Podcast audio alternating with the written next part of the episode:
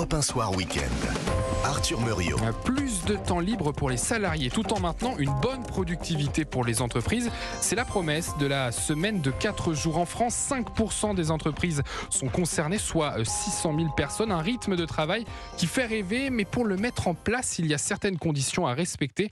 Et nous allons, nous allons en parler avec vous, Francis Boyer. Bonsoir. Bonsoir, merci de m'inviter. Vous êtes spécialiste en innovation managériale et l'auteur de La semaine de 4 jours sans perte de salaire, ça marche. C'est c'est aux éditions euh, euh, Erol.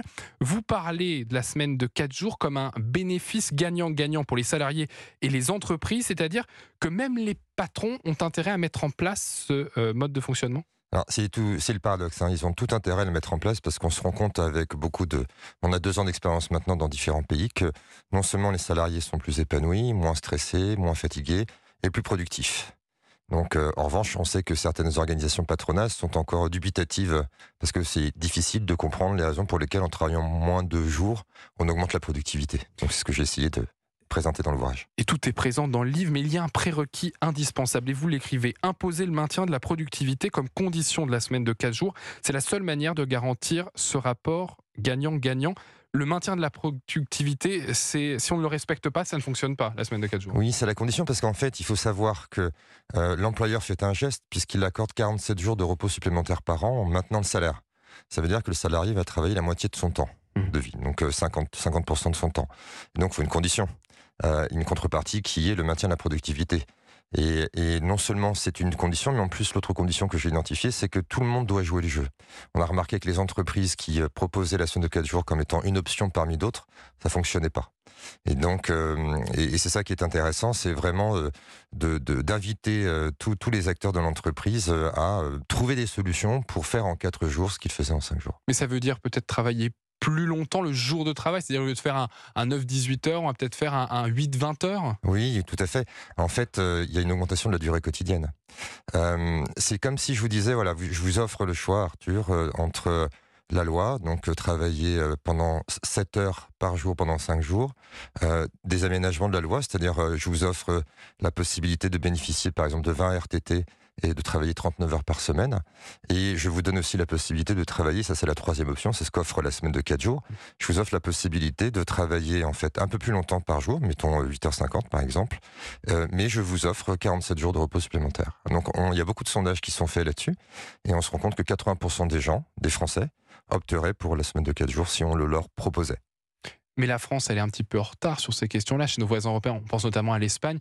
Eux sont en avance sur la semaine de 4 jours. Il y a plusieurs entreprises qui l'ont mis en place, même l'État qui prend un petit peu euh, en, charge cette, mise en place. On a un retard en France sur la semaine de 4 jours je, serais pas On est un peu réticent. Alors, nous, on a, on a encore, le, on a encore euh, les 35 heures derrière nous, la peur des 35 heures. Donc, euh, on sait qu'on ne veut pas légiférer. Et dans les autres pays, il n'y a plus, à part en Belgique, mais ça n'a pas marché, c'était plutôt des expérimentations à grande échelle. Donc c'est vrai qu'on a les organisations patronales, par exemple le MEDEF, euh, la CPME, la NDRH, qui, qui, sont pas pour pour le moment parce qu'on attend de voir ce qui se passe. Donc est-ce qu'on est en retard? Je n'irai pas jusqu'à dire qu'on est en retard, mais c'est vrai qu'on n'est pas dans la culture que qu'ont les autres pays, qui est la culture de l'expérimentation. Euh, je pense à certains qui doivent se dire oui, mais moi, euh, bah, mon travail, par exemple, un serveur, je dis ça, moi, c'est pas compatible avec quatre jours de travail par semaine. Est-ce que c'est au cas par cas qu'il faut mettre en place cette semaine de 4 jours ou toutes les entreprises, peu importe le domaine dans lequel elles travaillent, peuvent la mettre en place? Euh, Alors, quand j'ai écrit l'ouvrage, je voulais euh, baser euh, mes, observations sur la base de retour d'expérience. Et on voit que ça marche bien dans plein de domaines, dans le bâtiment, dans l'hôtellerie, dans le service aussi, Microsoft et d'autres. Donc, c'est pas au cas par cas individuellement, mais c'est au cas par cas des entreprises. Et en fait, ça part d'un présupposé qui est que soit je considère que je peux faire mieux que ce que je fais aujourd'hui, soit je considère que je ne peux pas faire mieux que ce que je fais aujourd'hui, auquel cas je, suis victime d'un biais cognitif qui est ça va marcher. Et donc c'est toujours euh, intéressant de s'inspirer des entreprises qui l'ont fait, et puis surtout ça répond à une valeur sociétale émergente post-Covid. Hein. C'est-à-dire qu'aujourd'hui, il euh, faut être très très clair, hein, les gens ils veulent trouver un, un nouvel équilibre. Non pas que le travail n'a plus d'importance, mais il n'en a pas autant qu'il en avait. Donc, euh, euh, on voit bien que les entreprises peinent en termes d'attractivité, de recrutement, de maintien, d'engagement. On voit que le taux d'absentéisme augmente euh, vraiment de manière significative en France. Et on a remarqué pour les entreprises, que ce soit dans l'hôtellerie, que ce soit dans le bâtiment et autres, on a remarqué que bah, il y avait une meilleure attractivité et que les gens restaient plus et qu'ils s'absentaient moins, qu'ils étaient moins stressés paradoxalement. C'est-à-dire avoir un, des trois jours de repos au lieu de deux, il y a un vrai changement sur le bien-être? Oui, il y, a, une différence fondamentale. Si par exemple, donc il y a deux approches. Hein. La première approche qui consiste à dire, euh, c'est ce que veulent certains politiques, mmh. on va baisser la durée hebdomadaire à 32 heures. Euh, et la deuxième approche qui est la semaine de 4 jours. La différence, elle est, c'est laquelle? C'est tout simplement que bah, quand vous êtes en repos, une journée de plus, euh, bah, vous êtes moins préoccupé, vous pouvez vous occuper à des loisirs, vous produisez moins de cortisol, qui est l'hormone du stress. C'est ce qui fait que vous revenez plus apaisé.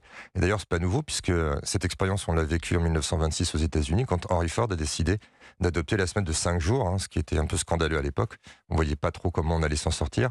Donc on voit bien le bénéfice d'un vrai repos. Et ce qui est très intéressant, c'est qu'on se rend compte que euh, quand on demande aux gens qu'allez-vous faire de cette euh, journée de repos, parce que finalement, euh, moi, je serais un peu embêté, hein, ben, on se rend compte que les catégories supérieures vont plus passer, enfin, passer leur temps à faire du loisir, être dans un milieu associatif, et les CSP-, catégories super, enfin, socio-professionnelles, le consacreraient plus à des activités de type repos ou des activités comme les courses, les obligations administratives, etc. Donc on voit bien que chacun va, va l'appréhender de manière complètement différente.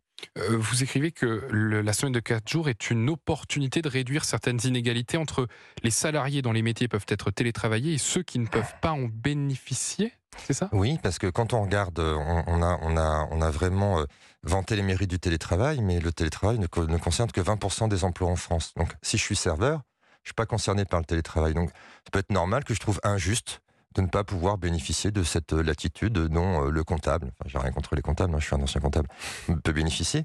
Je pense que la semaine de 4 jours, d'après les estimations qu'on a fait avec Thomas Laboré, hein, qui m'a assisté, euh, je pense que la semaine de 4 jours pourrait potentiellement concerner 80% des emplois.